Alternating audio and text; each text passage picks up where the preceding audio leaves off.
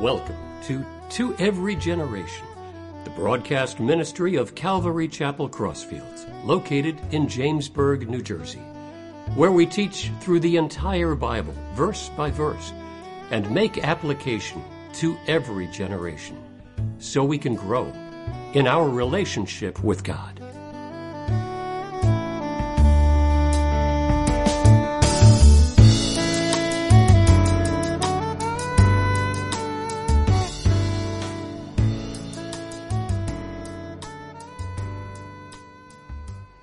Morning we're going to be in Luke chapter 20.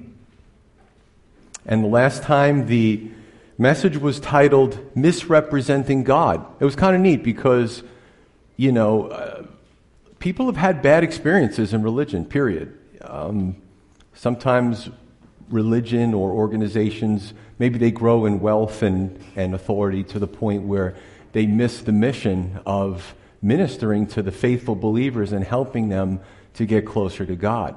So I taught the message called Misrepresenting God, and Jesus goes into this sort of predatory religion at the time, and there is still, sadly enough, predatory religion today. You read about stuff in the paper. Uh, it's very unfortunate. It makes it harder for us to do what we do because people come in and they're kind of jaded by religion. Uh, but I had a few conversations with some people after church, and it was they were very interesting about their experiences, you know, for years and why they didn't come to church, and uh, it's very interesting. So it was sort of a cathartic conversations where people felt the need to talk to me and get things off of their chest. But I'm like, well, listen, Jesus experienced it too. His biggest problem was not with the thieves or the prostitutes or the, you know, the tax collectors. His biggest problems were with the the hierarchy of the religious system and the power and the, the missing the, the whole goal. And we're going to kind of look at some of that today, too. Today, the message is titled In the Crucible, where Jesus now is, you know, he's a few days out from the crucifixion. And if I had to guess, I'd say there were definitely discussions among the powerful. Interesting bedfellows was the sort of the Roman government officials who had a problem with Jesus um, the crowds and the concerns, messianic fever. Also, the religious leaders who were losing their seat because Jesus was exposing them. So, kind of weird how the two of them sort of get together to make the plans to crucify Christ. So, definitely it was in the works. How do we get him?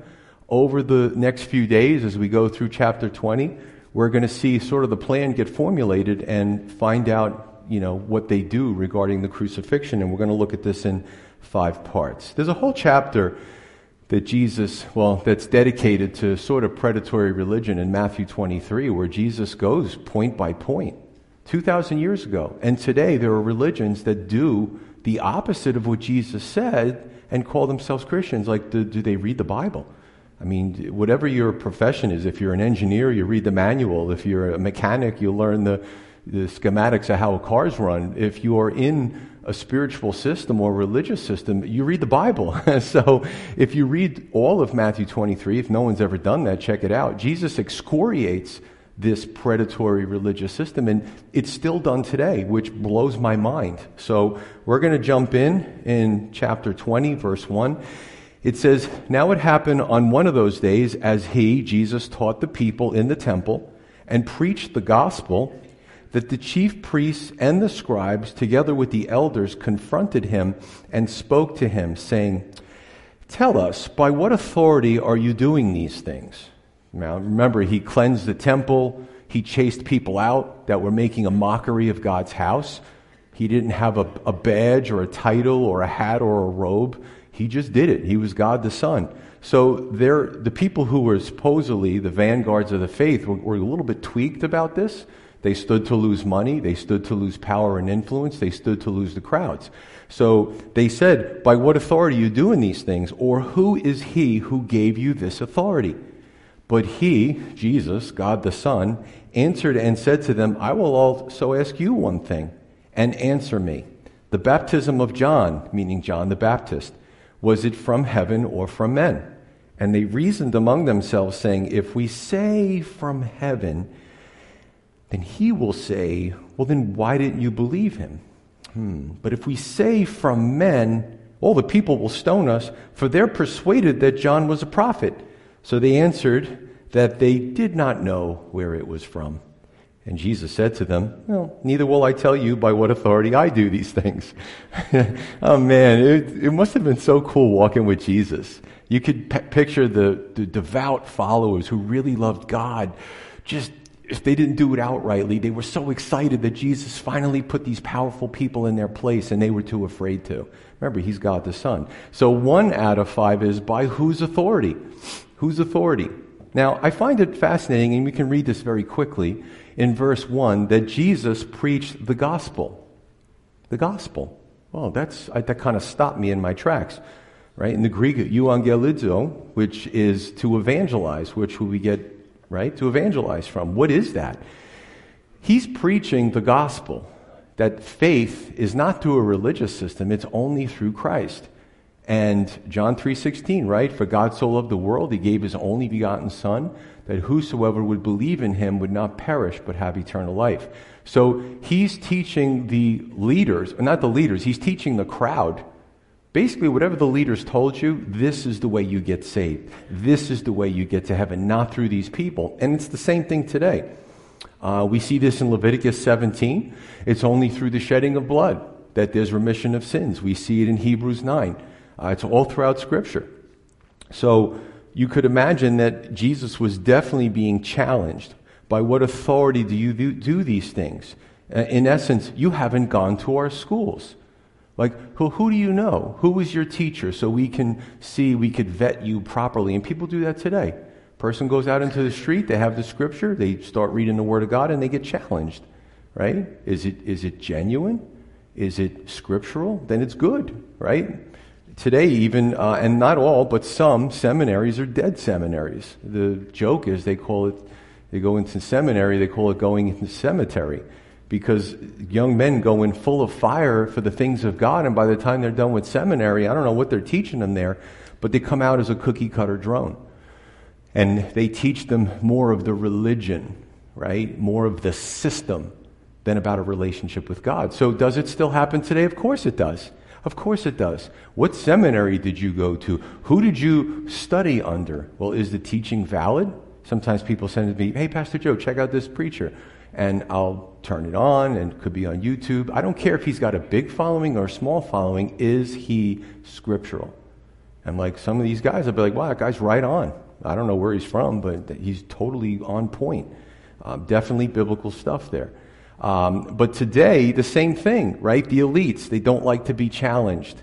The elites.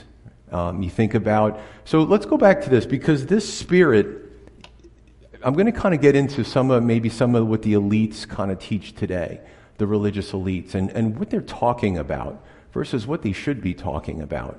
But this is a spirit, it's not a good spirit, that's been alive for 2,000 years. Because what you had was the spirit back then of you know, religious people coming in, and, and people do today, it's, it's more of a business. It's how do I, you know, aggrandize myself? How do I get power and wealth? And, and then this kind of merging with the political realm, right? And then it becomes more about their status and maintaining their power than helping the faithful to get closer to God, because there's not a lot of money in that, but that's what really if we are in the spiritual realm. That's what we're supposed to be doing. So I may, I may come back to this, right? Verse 3 to 4 is, is a great irony because Jesus basically tells them, or he's, he's kind of trying to show them, like Jesus would often put up a mirror to people spiritually, basically, that what the answer to Jesus' question to them would be the answer to their question to Jesus. But because they weren't humble enough to follow it through, uh, they walked away, or Jesus kind of cut them off without getting into what the answer is. The answer is that John the Baptist is a miraculous birth, and his mandate came from God himself. When we look at, of course, God the Son, Christ, uh, his mandate was also from God, but it was not something they they wanted to follow. They didn't like John's message either because he was calling out the religious elites. He was exposing them too, so they were more than happy that Herod put him in prison and eventually killed him. In addition to that, what did John do? He proclaimed Jesus as the Messiah, which is something they refused to accept. So you see this kind of dynamic going on. And verses 5 through 6, you see themselves almost painting themselves into a corner. And this is this theological conundrum that we see today. Instead of answering all things from God's Word, it's okay, how do we present this? How is this going to look to the people? Politicians do that stuff. How do, how, where am I sinking in the polls? How can I at least make it look like I'm doing a better job so my polls, my ratings will go up? You know, um, I just say when it comes to even here, it's like let's just just tell the truth. What does it say? You know, is it based on the scripture? Um, and the the religious echelon found themselves in a predicament because whenever Jesus would talk, it was always crowds. Whenever he would debate the religious leaders, they were always very intent, intently listening crowds to hear what those answers would be. So the, the right answer would, if they were humble, would to, just to be to say, well, you know what, John was probably from God, but we missed it. Um, but they didn't want to say that. And, you know, even today, the question is are we looking to win a debate or are we looking to share the truth? Right? As, as Christians, like, how do we, sometimes we, we do too much machinations. There's too much, well, if I say this, this is going to, well, if it could come off that way, it could be, you know, what about just kind of stopping and just kind of praying and saying, you know what, Lord, um, it is a tough question, but I, I want to answer it honestly and give, give you glory, you know, and God will give you the words, right? The Bible tells us that. The Holy Spirit, when you're pressed, um, maybe when you're persecuted, right? When you're under fire. I've had some answers come out of my mouth that I know they weren't for me. I'm, I, am i am speaking and I'm hearing the words. I'm like, oh, that definitely wasn't for me. That was definitely from God, but that was a great answer. Thank you, Lord. So, uh, you know, do we want to share the truth or do we want to win uh, sort of an intellectual judo, you know, sort of debate? Verse 8. Jesus' answer is he wasn't going to let the vanguards of the faith get away with dereliction of duty, which is what they were doing. So, if they supposedly had authority over spiritual matters, the religious leaders, then this, certainly they could answer a simple question if you're the vanguards of the faith, right? The, the protectors of the faith and the belief system and the, you know, the word and, and the teachings you should be able to figure out is that person a real prophet or not? Is John the Baptist real or is he a, a phony? Is he fake? But they didn't really take a side on it when they were supposed to because there was too much controversy no matter which side they took. So they pretended like he never existed. And he ended up in Herod's dirty prison. So, um, you know, and, and we kind of get into the, the subject that kind of Jesus doesn't answer them because they're, they're unteachable. So he now moves to a parable, which we're going to cover, that's really directed towards the crowd. And I love to kind of follow the dynamics, you know, if I was there and, and the wordings, the subtle wordings. And he, he spoke to them and then he spoke to the crowds. And again, if we read it too fast, you could see Jesus basically saying, Well, I'm going to ask you a question. So you answer me the question I want answered, and I'll go back to the question that you answer, asked me originally and then they totally they don't want to answer him. So he basically turns from them. He starts teaching the people again. I can imagine him even turning his back on them, right? Unteachable people. And we run into that. And sometimes I've had that discussion and said to a person, you know, you're unteachable. I have a lot of time to put into anybody individual, but I don't have time to waste. I have this one friend um, from years ago. I have a few atheist friends, and you know, we, he loves to kind of prod me. He, he throws something out at me, and, and I'll answer his question. And he doesn't really have a response. A few weeks later, he sends, sends the same question to me. I'm like, bro, you know, when you talk, and if you're really looking for the truth, let's go back to the question I gave you the last time. What did you think of that answer? You know, um, did you not like it? Can we, can we, you know, investigate it a little bit deeper? But he just keeps going through the same kind of cycle. And I'm like, it's like the movie Groundhog Day. You know, every time I wake up, it's the same question on my phone. It's like, dude, we went through this. If I'm really bored, I'll kind of go back and forth with him. Otherwise, I'll say, you're not being intellectually honest with yourself because we, we covered this. You know, let's start and build a foundation and then, you know, build the house from there and see what we come to. So we're still friends, um, believe it or not. But sometimes I say to him, "Bro, you're unteachable, man. You're wasting my time. I got a lot of things to do this week." Um, when you get when you want to get serious, we'll talk. So two out of now this is interesting. Two out of five is an old parable updated. Now this is better than when you're on your computer and you're in your you're on your desktop in your office at home and you have to do a Windows update. They don't always work well. But Jesus kind of takes this old parable and he updates it to the first century. So about 700 and some odd years later, from when Isaiah shared it, Jesus does an update and says, well, this is what it looks like today. Interesting. So we're going to go into that. Turn with me to Isaiah 5. Because when you hear what Jesus says, if you're a student of the Bible, you're going to say, well, that sounds familiar. I've heard that before. So in Isaiah 5, which is, oh, we're going back roughly 8 to 7th century BC, which is a, a, why, a way back when, right? And God is disappointed with the vineyard that he planted. So let's read this and we'll, we'll try to figure out what it means here. So, chapter 5, verse 1 And Isaiah used very different illustrations. Sometimes he'd sing a song, sometimes he'd just talk to God in front of the people because they weren't listening, a lot of them either. The culture had become very decadent, sort of like the United States, and a lot of people weren't listening. So he kind of goes to this sort of ballad uh, song, and he says in verse 1 Now let me sing to my well beloved, or God, a song to my beloved regarding his vineyard, his vineyard. My well beloved has a vineyard on a very fruitful hill. He dug it up and he cleared out its stones and planted it with the choicest vine.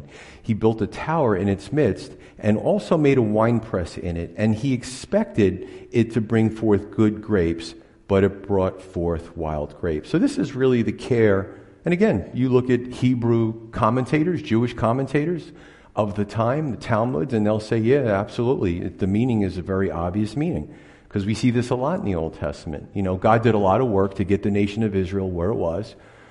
He was able to get them to sustain themselves, to protect their borders, to feed themselves.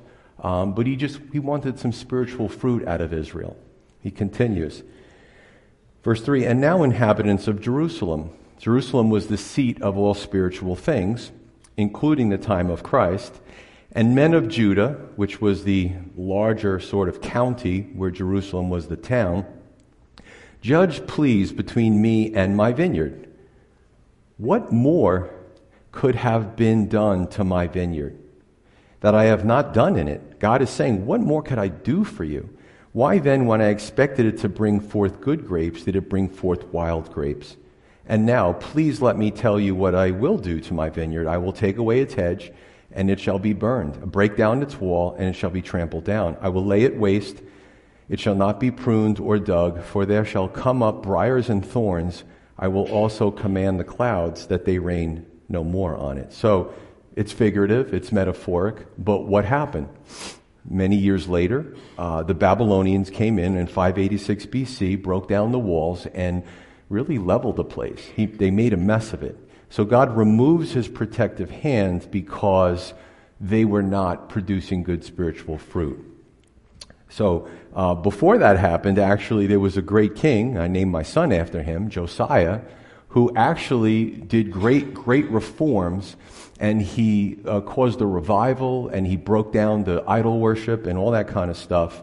So uh, God still protected Jerusalem while Josiah was in office. Unfortunately, Josiah's kids weren't good, and it went back to decadence, and that's when God removed his protective hand and the Babylonians came in. So let's jump into Luke 20 and let's look at the similarities with this updated parable.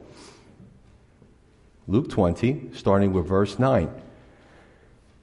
Very neat. Then he, Jesus, began to tell the people this parable. A certain man planted a vineyard, leased it to vine dressers, and went into a far country for a long time. Now, at vintage time, he sent a servant to the vine dressers that they might give him some of the fruit of the vineyard. But the vine dressers beat him and sent him away empty handed. Again, he sent another servant, and they beat him also, treated him shamefully, and sent him away empty handed. And again, He sent a third, and they wounded him also and cast him out. Then the owner of the vine dresser, or the vineyard, excuse me, said, What shall I do? I will send my beloved son. Probably they will respect him when they see him. But when the vine dressers saw him, they reasoned among themselves, saying, This is the heir. Come, let us kill him, so the inheritance may be ours. So they cast him out of the vineyard and killed him. Therefore, what will the owner of the vineyard do to them? He will come and destroy those vine dressers and give the vineyard to others. And when they heard it, they said, Certainly not. Wow. So we look at this, and what we see is that Jesus says, you know, it's amazing how history repeats itself, right?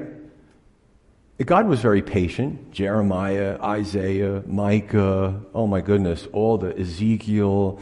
He, how many prophets did he send to the, to the Israelites? Now, let's be fair. There were times that they repented and they did really well. And there were Gentiles that said, oh, the Jews worship the only true God. And they got, there's actually two Gentiles that are in the bloodline of Jesus Christ right? They just said, well, I'm forsaking my idols, my false gods. I'm, I'm going to follow this belief system. Remember, this is BC. So when they were doing good, they were really doing good. But when they were doing evil, then they were following the false gods of the other people. So God removes his protective hand. And what Jesus is telling them something that they don't realize is going to happen. So if this is roughly 32 AD, he's letting them know, without saying specifics, that in 70 AD, the Romans are going to come and they're going to do the same thing to Jerusalem and the temple that the Babylonians did in 586 BC. History is going to repeat itself. So let's check this out. Uh, interesting stuff here. Now, don't think that uh, God isn't going to hold all religious systems accountable for what they do. So let's just let's put that there. You know, when the Lord comes for his saints and he finally says, okay, seven year period is coming, going to remove my saints and what we know is the harpazo or the rapture, there's still going to be a church on the planet. Still going to be a church. Probably uh, in many churches, a lot of empty seats. But remember the church of Laodicea. The Laodicea was a vile church to Jesus. And he speaks about the different types of churches. Laodicea is sort of this church in the last days. And we're already seeing um, it, we're already seeing the Laodicean church in America. It's very shallow. It doesn't say anything to trigger or offend anybody. It doesn't speak the truth because, you know, it's all about getting people sitting in the seats and getting money in the coffers. So the Laodicean church is alive and well. But when the rapture comes, I believe that Laodicean church will still be there. So let's look at this.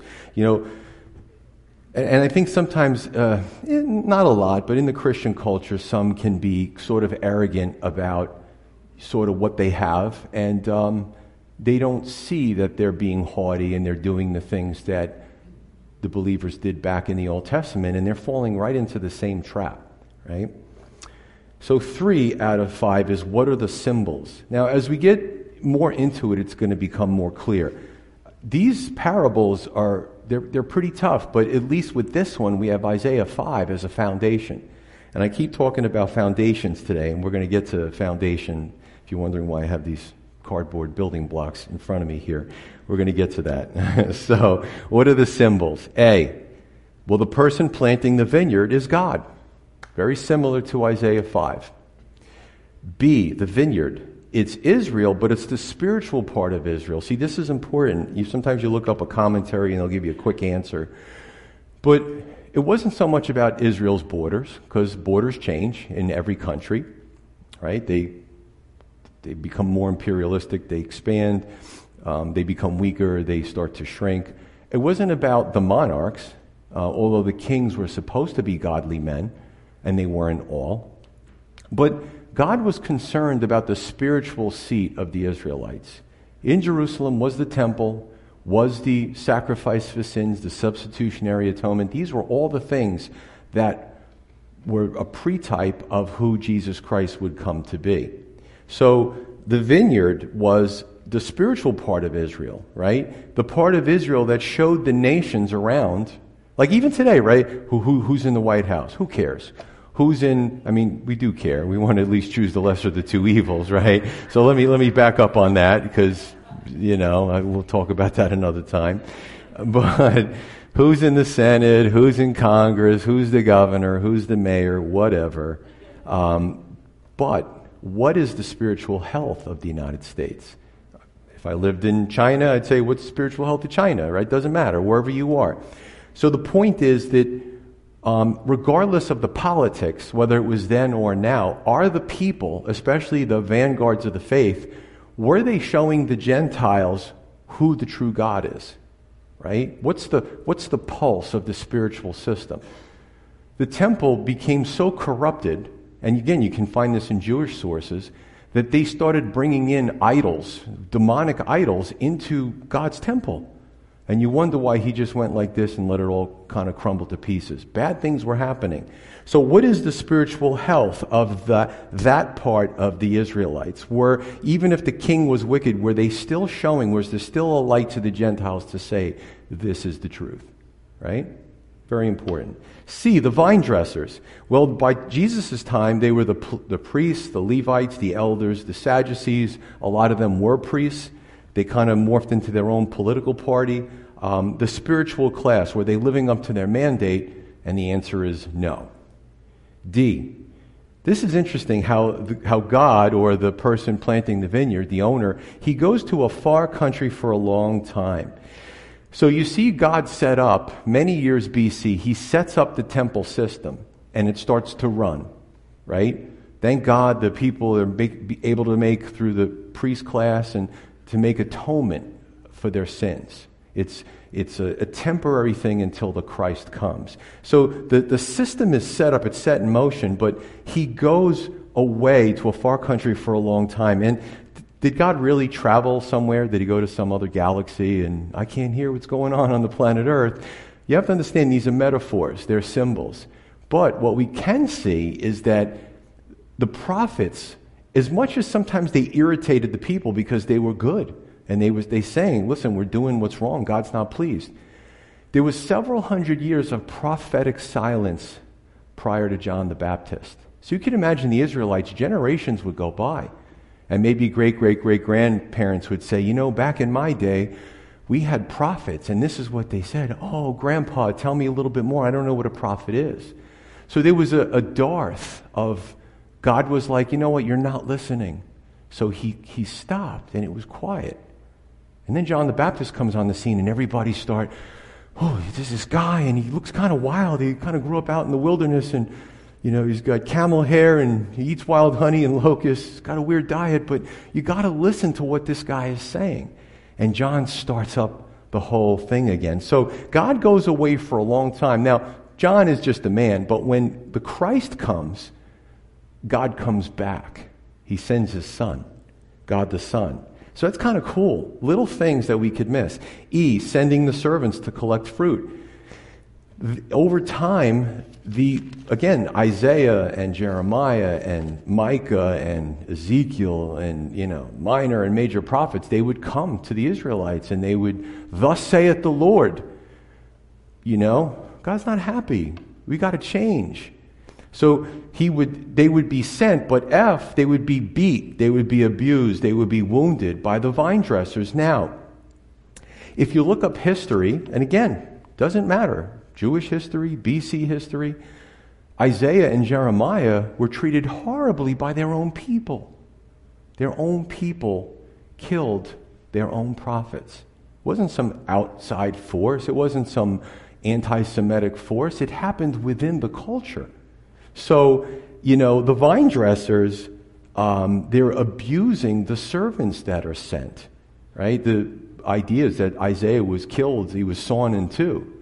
You know, there was a visceral hatred, the monarchy. You know, you can't tell us what to do. Here's, here's an interesting historical fact that Jeremiah was abused so much that they threw him in a cistern without any food or water. When the Babylonians came in, they broke down the, and they weren't nice people, don't get me wrong, but this shows you how bizarre things can be when people are in sin. You know, the king wasn't listening to Jeremiah. The false prophets were telling the king everything's going to be fine. So the Babylonians um, totally defeat Jerusalem, and they find this is a true story. They find Jeremiah in the well, and they fish him out, and they take care of him. So the Babylonians, the enemy, took better care of him than his own people did. Imagine that. So, but this is, this is what, what's happening. This is what sin does to us. It, it makes us crazy in a sense. It really does. It makes us insane um, when you let it get a hold of you that much. I mean, there's a lot of applications even for the average person. So the vineyard owner, G, the vineyard owner sent his son, his beloved son, and that's Jesus Christ. He demanded reforms, repentance, a better witness to the Gentiles. Um, and I know I might be sounding redundant, but if, you ever been, if you've ever been burned by religion that's predatory, Jesus is bothered by that too. And he talks about in judgment how those people will be judged directly. But I wore a robe, but I had a title, but I. But the, the, the mayor loved me, and the governor had me on his, you know, on his panel, his spiritual panel. And that person might be judged. Because maybe the governor is not spiritual himself. He doesn't know. And God's like, You have a bad heart. You falsely represented me. So trust me, if you've been burned by that type of system, it'll, it's, going, it's coming, right? It's coming. And H, the vine dresser's conversation. So they're, they're having a conversation, and really this is, this is the religious echelon having a discussion about getting rid of Jesus. Why? Because he's upsetting the apple cart. We're losing money, we're losing followers, and it's embarrassing. Well, how about change? No, we can't do that. We just got to get rid of Jesus, right? You ever, you ever see that in life? And again, on a smaller level, where you know you're, you might be the person of reason to tell your friend, and they're hanging out with bad people, and it's getting them in trouble, and you're that lone voice saying to them, you know, these people really aren't your friends, and they kind of all get together, and the friend turns on you because you're, you're upsetting the apple cart. You're telling the truth. Got to get rid of you. You know, you're just that Christian voice, it's just annoying. Just get lost. So this is what they were trying to do. And, uh, you know, they couldn't, they didn't want to lose their hegemony, their power, their control over the people. So let me just say this that in addition to when God is, the end times are really in full swing, and God removes his, you know, the harpazo or the rapture, uh, not only is there going to be a Laodicean church, that there's going to be buildings, there's going to be a structure, there's going to be a false prophet who is the religious, the ecumenical religious wing of the Antichrist. And people say, oh, Antichrist, is this, do you really believe that in this church? If you actually read the scripture, he goes by a lot of names, right?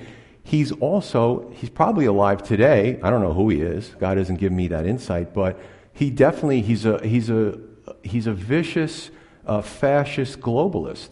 You see, the United States, we're, we're you know, Congress puts out laws and it gets approved, and be, or bills become laws, and there's a lot of billions of dollars that are just being sent to the globalist community. It's like we've, our politicians have been bought out on both parties. They're not so concerned about you going to the store and two bags of groceries is 150 bucks, or filling up your car is twice what it was a few years ago. All they care about is, is globalism. And let me tell you something about globalism, this aggressive globalism. You know, this is sort of like the social media mentality where because the majority says it, oh, you got to go along with it. See, I was alive, I'm a dinosaur. I was alive before social media, so I don't understand why people are so brainwashed by, so what? The majority says, is the majority always right? Right? We, we look at this push, and again, oh, Pastor Joe, you're getting into politics, be careful. No, I'm getting into geopolitics, which is in the scripture.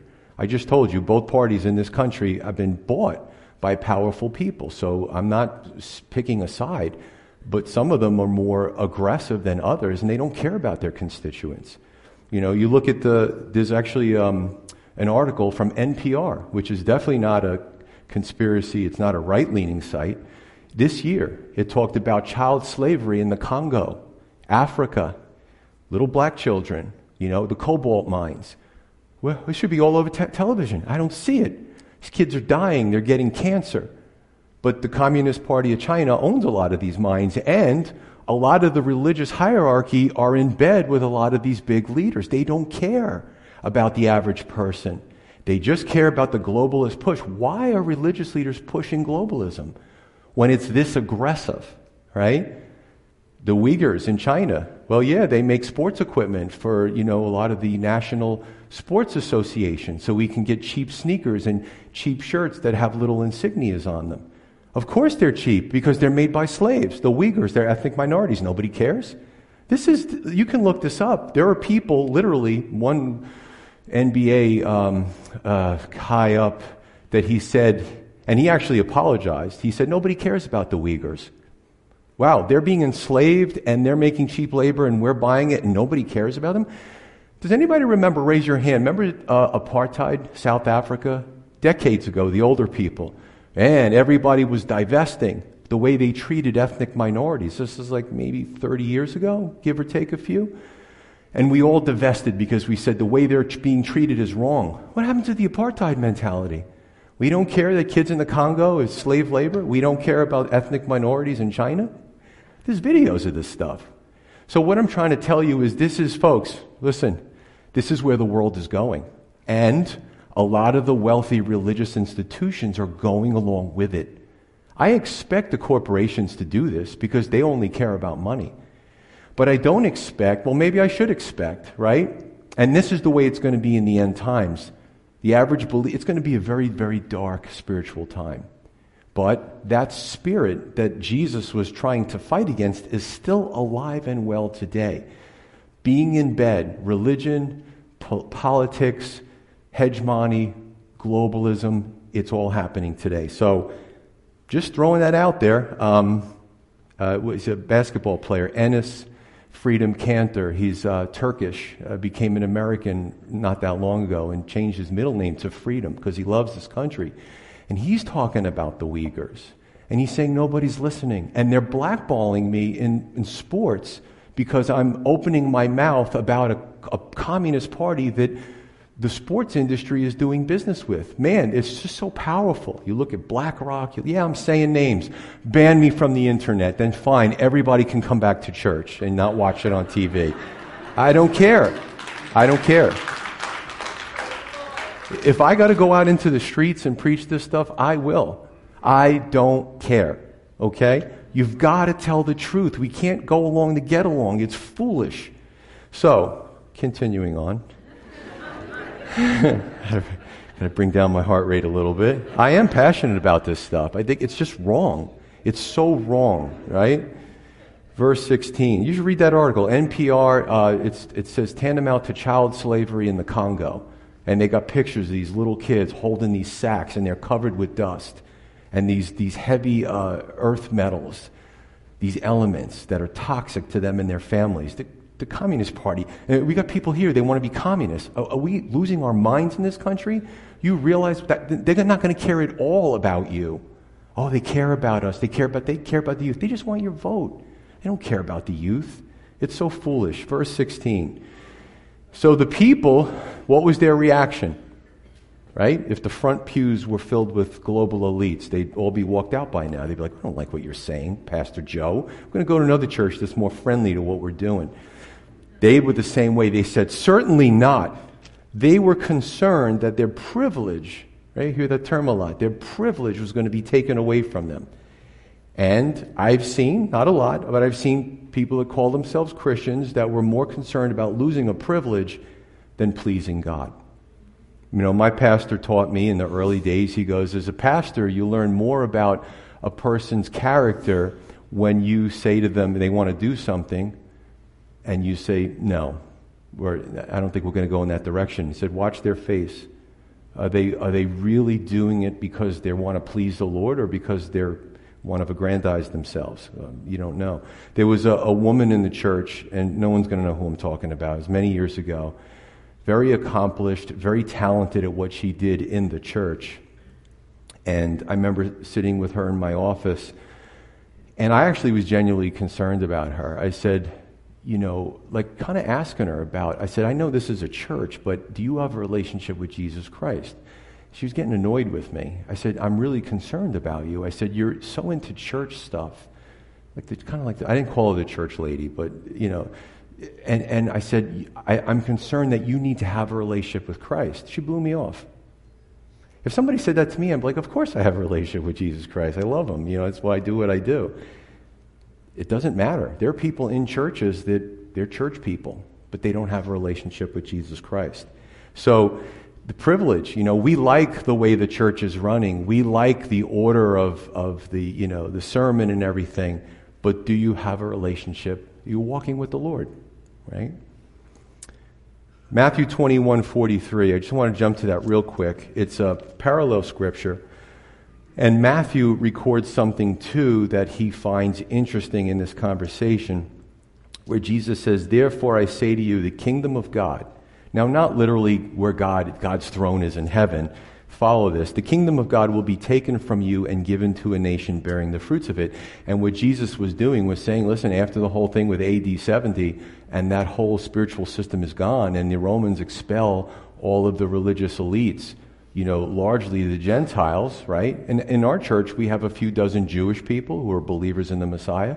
So they're not excluded, but the Gentiles will be, God will be like, okay, I'm going to move this over here because over in this place you're not doing what I've called you to do. And again, we can look all throughout the Old Testament with that. So um, it's a beautiful thing with the Gentiles and Jewish people come together that believe in Jesus Christ.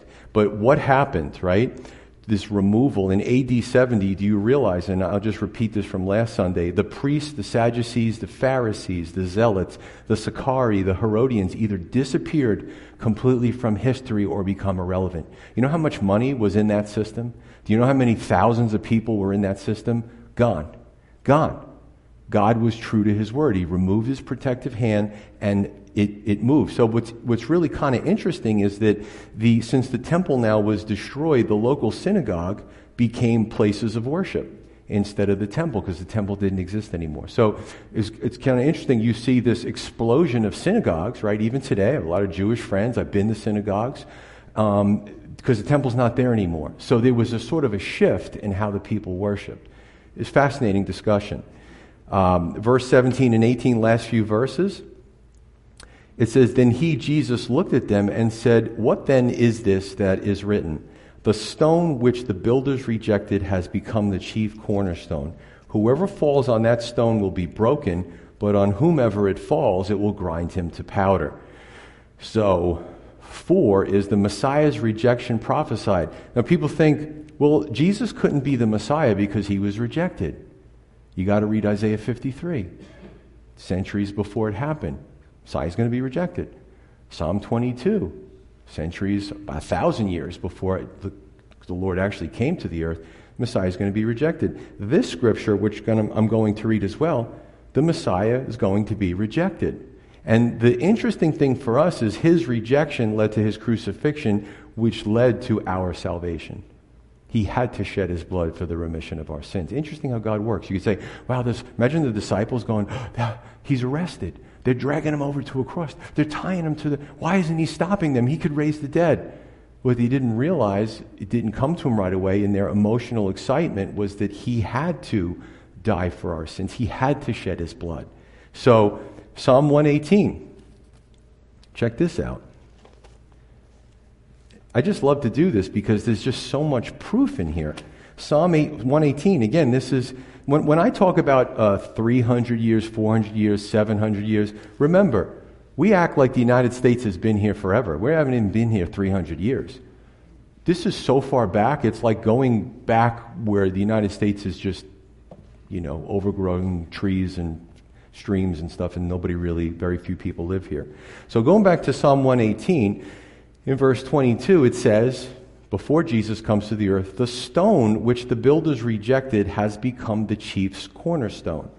Daniel 2, many other scriptures turn, talk about the Messiah or Jesus coming as the stone, right? Petra versus Petros, um, how Jesus' conversation with Peter. You're Petros, but I'm Petra. I am that, that large, you know, glacier sized mountainous stone. You're a little pebble you're going to do what I need you to do. You're going to preach the gospel, but Jesus was like, I mean, he had to die for everyone's sin. So continue on. This was the Lord's doing, right? Didn't miss God's attention. Oh no, they're crucifying Jesus. What happened? No. This was this had to happen, and it is marvelous in our eyes. This is the day the Lord has made. We will rejoice and be glad in it. So, let me just talk to you about what a cornerstone is. Literally, and then we'll talk about what it means spiritually. So, out of the many things that I did when I was young, I used to build houses. All right? Isn't that nice? so, um, you know, it's neat when God uses metaphors, he uses them in a way that everybody would understand it. He uses symbols in a way everyone would understand it. You built a house, you built a synagogue, you built a temple, no matter what you do, you have to start with the cornerstone, right? The cornerstone has to be level. For the most part, it has to be plumb, which is where you drop a weight and gravity pulls it to a point where it stops. So it's perfectly up and down, perfectly left and right, and then you can start putting your block on it. And I remember doing this with blocks, you know, building them and, and separating them and put the next one over where the crease is to make it stronger. And this is actually kind of heavy, and it's sitting on cardboard blocks because I put them together right, of course. So without this cornerstone, if it's wonky, you know, if it's twisted or whatever, it, you have a problem with the stability of the thing that's being built upon it. Um, when I did block work, we would have a concrete footing that was poured, but back in the day, they would find this big, solid, stable stone, and that would be the cornerstone. And then what would happen is, no matter where, how you're building the house, it goes off in two directions. So it's going off, and this can go as long as this is set properly this can go all the way down the street um, as long as you continue to follow the plumb and the level. And then you can build another corner, right, in your structure. You could have five sides, it could have six sides, it could be multiple, um, you know, stories high. But as long as this is set properly, you're good to go. The next corner is, is easy. This corner is what we would spend the most time on when we would do our construction. So, is it an accident that the Bible says that Jesus is the chief cornerstone to everything spiritually? It's no accident. Not in the Old Testament, not in the New Testament. He is the strength for everything. Actually, um, several, about a month or so, a few months back, there was a hurricane where I live. And I, listen, today, right, in America, we do things quicker, we do things cheaper, we do things lighter, and we want the engineers to approve it. So down the street from me was a prefab, uh, thank God nobody was in it at the time.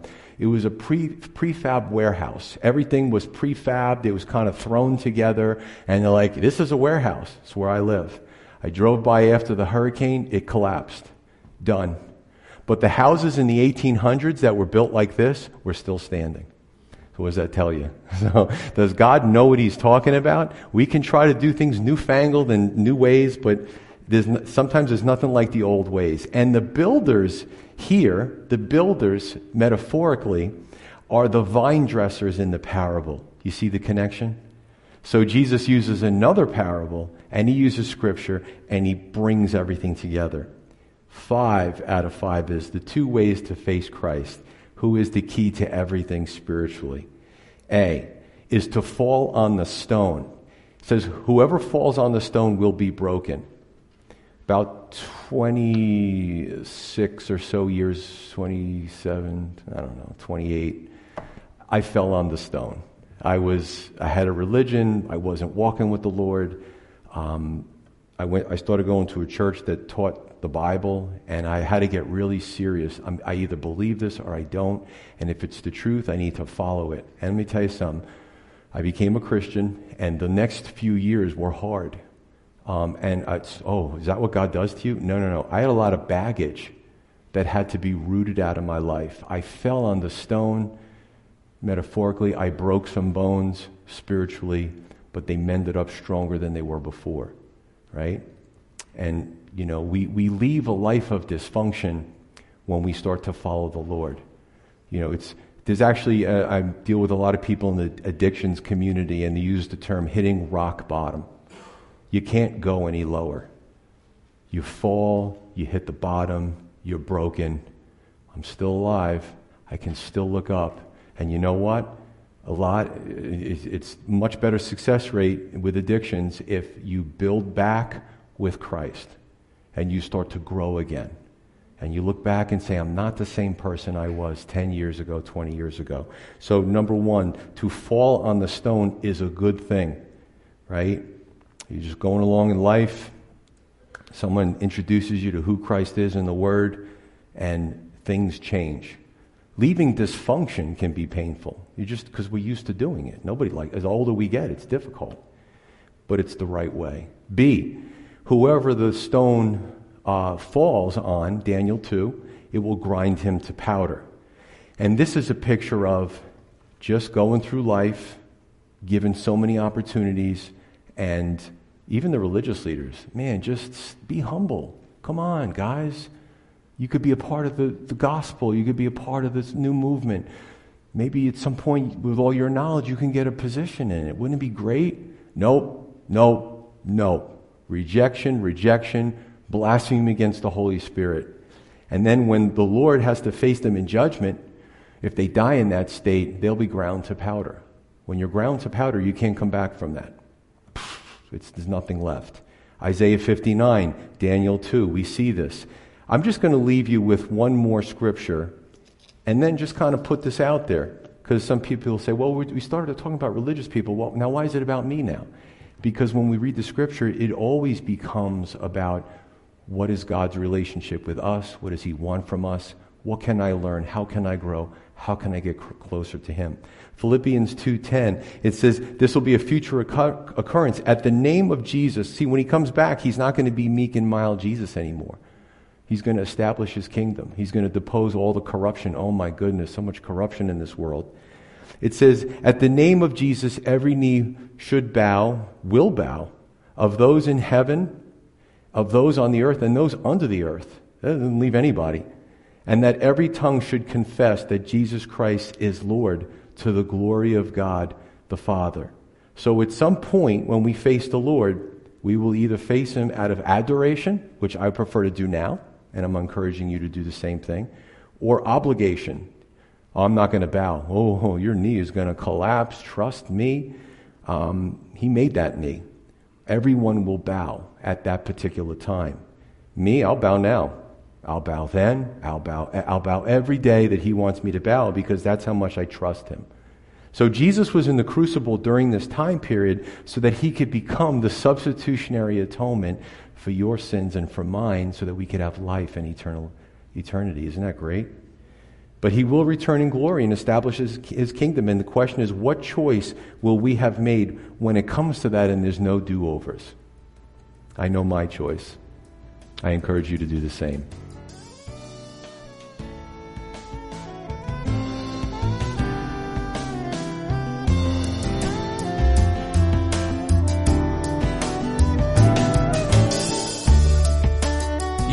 Listening to To Every Generation from Calvary Chapel Crossfields. We meet for Bible study Wednesdays at 7 p.m. and Sunday service begins at 10:30 a.m. On Sundays we have children's church for all ages, in addition to infant and nursery care. You can find out more about the ministry here at Calvary Chapel Crossfields by going to www.cccrossfields.org, where you can also watch or listen to previous messages. If you have any questions or have a prayer request, please email us at contact at cccrossfields.org. Thanks for listening, and may God bless.